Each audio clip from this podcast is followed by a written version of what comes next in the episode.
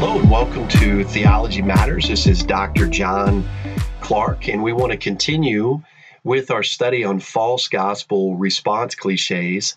And the last session, we began speaking about the false gospel re- response cliche of asking for forgiveness or asking God for forgiveness. And uh, I noted last week that the results from my dissertation, which was involved a evangelistic survey uh, that we conducted at multiple county fairs in the state of Texas um, in the uh, 2011 uh, through 2015 timeframe. Um, that one of the most interesting trends that came out of that survey was um, how many different people used the false gospel response cliche of asking for forgiveness and then their subsequent misunderstanding of the word. And I'll tell you, one of the things that was very fascinating for me as a as a young boy, uh, I put my faith in Jesus Christ when I was five years old through the witness of my mother at home. And uh, we were actually uh, we actually attended Southern Baptist churches growing up, and so as a young boy, I, I remember the gospel uh, being preached clearly from the pulpits of the churches that we attended. Uh, but somewhere along the way, I think the the gospel was um, just unclear, or uh, these cliches began to kind of infiltrate our culture. And I think one of the things that I found the most interesting in doing the surveys, especially in the state of Texas, and now uh, having uh, pastored a church in Georgia for nearly four years, um, we're seeing a lot of of similar answers coming out of Baptist churches, which is has been a really uh, has been a real surprise for me, having grown up in the Baptist church. Um, and many of the false response cliches uh, are coming from people who sit down and claim on the first question of our survey to come from a Baptist background. And um, this has been a big one, asking for forgiveness. And so I want to spend some time on this uh, over the course of this month on the show. And um, this is this is a response cliche asking for forgiveness that's really gaining some traction today. And just to give you some examples of where it's gaining traction, um, just the, the ministry of, of CARM, Christian Apologetics and Research Ministry, actually says on their website, Can God really forgive you of all your sins? Absolutely yes. He did so with mine. And then it says this He will do so with yours if you come to Christ and ask Him. And so that's that's on a very popular website. Also on the Southern Baptist Convention official website, the writer describes how to become a Christian and encourages the following prayer. Again, we talked about praying a prayer. Uh, that's a false response cliche in previous episodes, but they encourage the following prayer Lord Jesus, I know that I'm a sinner. I do not deserve eternal life, but I believe you died and rose from the grave to make me a new creation and to prepare me to dwell in your presence forever. Jesus, come into my life, take control of my life. And then this next phrase, forgive my sins and save me. I am now placing my trust in you alone for my salvation, and I accept your free gift of eternal life. And so you can see, um, even within that prayer, just some some confusing uh, back and forth terminology, some of it correct and some of it potentially misleading. And you can see why people might be confused. And I shared how the young man that I spoke to um, in a in a survey uh, situation at a fair, I explained in the last session how he believed his salvation was based upon uh, basically the last time he conf- he asked for forgiveness, and so if he had just asked for forgiveness a minute ago and had not committed any known sin since then, since then he would be 100% sure he was going to heaven.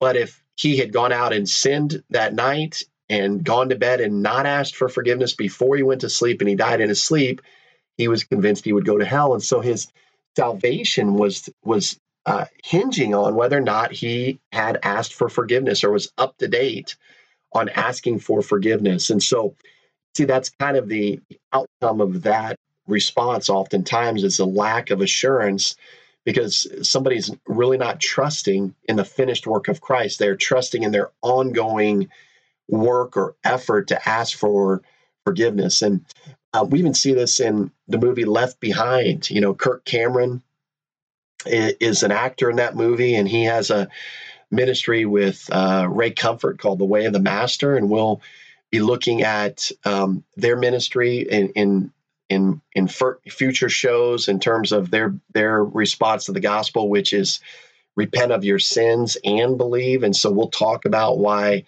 we don't believe that's a biblical response either. But Kirk Cameron and he relates a story uh, that happened during filming, and he says this. Well, uh, he said that well-known actor Louis uh, Gossett Jr. plays President Fitzhugh in the Left Behind movies, and he and Kirk Cameron said Lou so threw himself into the role that he began to weep as he prayed to receive the Lord and ask for forgiveness.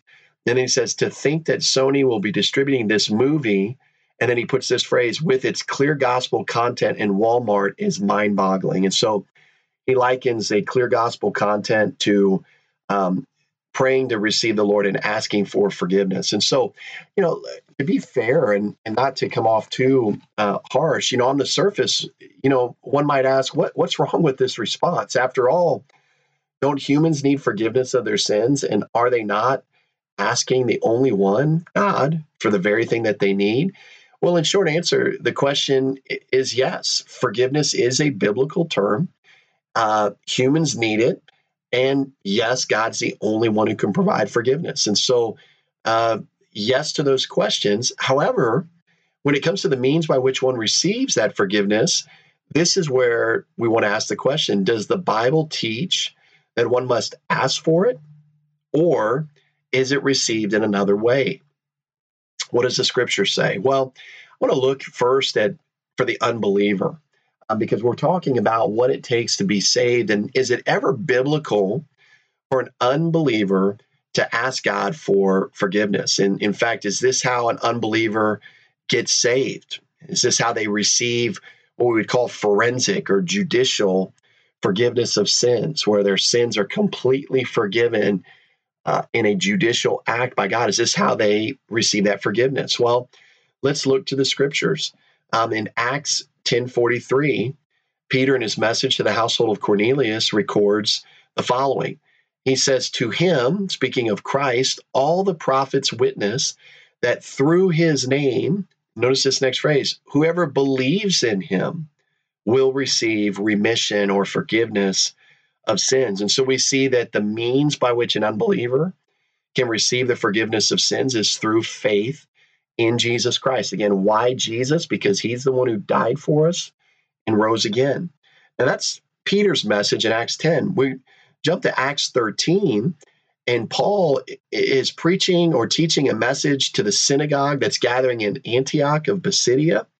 In Acts 13, he states the following Therefore, let it be known to you, brethren, that through this man, Jesus, is preached to you the forgiveness of sins, and by him, everyone who believes is justified from all things from which you could not be justified by the law of Moses. And so we see that through Jesus and his finished work on the cross, is preached forgiveness of sins, and by him, everyone who believes in him is declared righteous by God and forgiven of their sins. Notice both Paul and Peter do not encourage anybody to ask for this forgiveness. What they do is exhort people to believe on the Lord Jesus Christ because he's the one who died for their sins and rose again.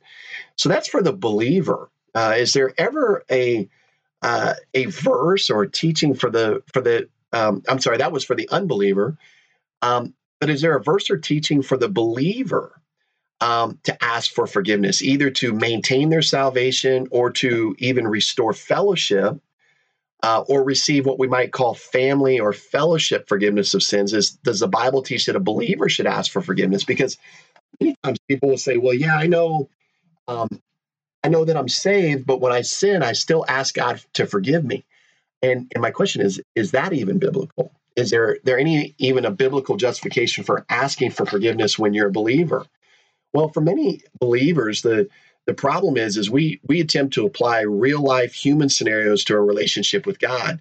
And clearly when we offend or sin against a, a human being, it's appropriate um, not only to confess our wrongdoing, but also to apologize and to ask for forgiveness. That that happens often. That happens um, in our marriages, that happens in our friendships and in our relationships at church. Oftentimes we offend somebody. And not only do we confess that what we did to them was wrong, but we also apologize and ask for forgiveness. And so a lot of times we'll transfer that to the Lord. But what we're going to find in the scriptures is with the Lord, we're not told anywhere in scripture to ask for his forgiveness, even after we are born again into his family. In fact, what we find from the scriptures is that we receive continual relational family fellowship forgiveness of sins as a christian when you confess your sins. That's what first john 1 9 says. And so let me let me just read first john 1 9 which says if we confess our sins he is faithful and just to forgive us our sins and to cleanse us from all unrighteousness.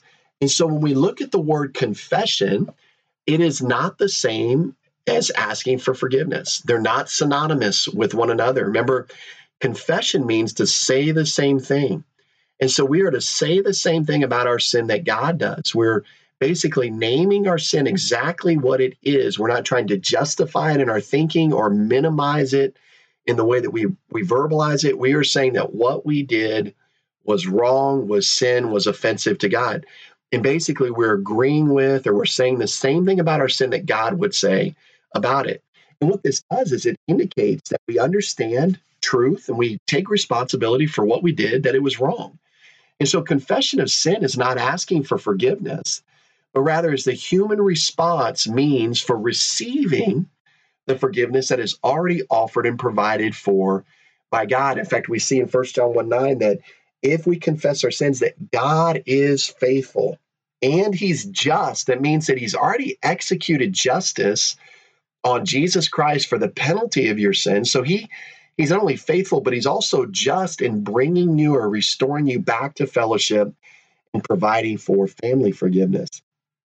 Now, the reason you do not have to ask for forgiveness is because the answer is not in doubt. Notice that when you ask somebody for something, it implies by by definition that the answer is in doubt. That person could say yes, that person could say no.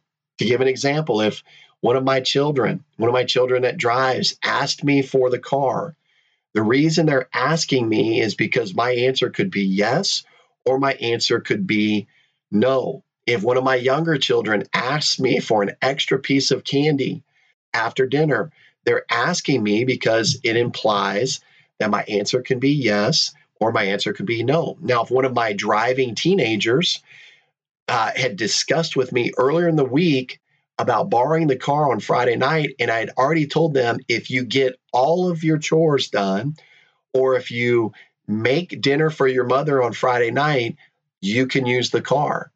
If they follow through on the conditions that I give them, then they don't have to ask me to use the car. They they just tell me, Dad, I followed through on the conditions. I'm taking the keys. And they wouldn't have to ask me because the answer is not in doubt. There was a condition that needed to be met for them to get the benefit of it. The same is true for my children with the candy. If I said, if you do all of your homework and you make A's on your homework, you can have an extra piece of candy on Friday night.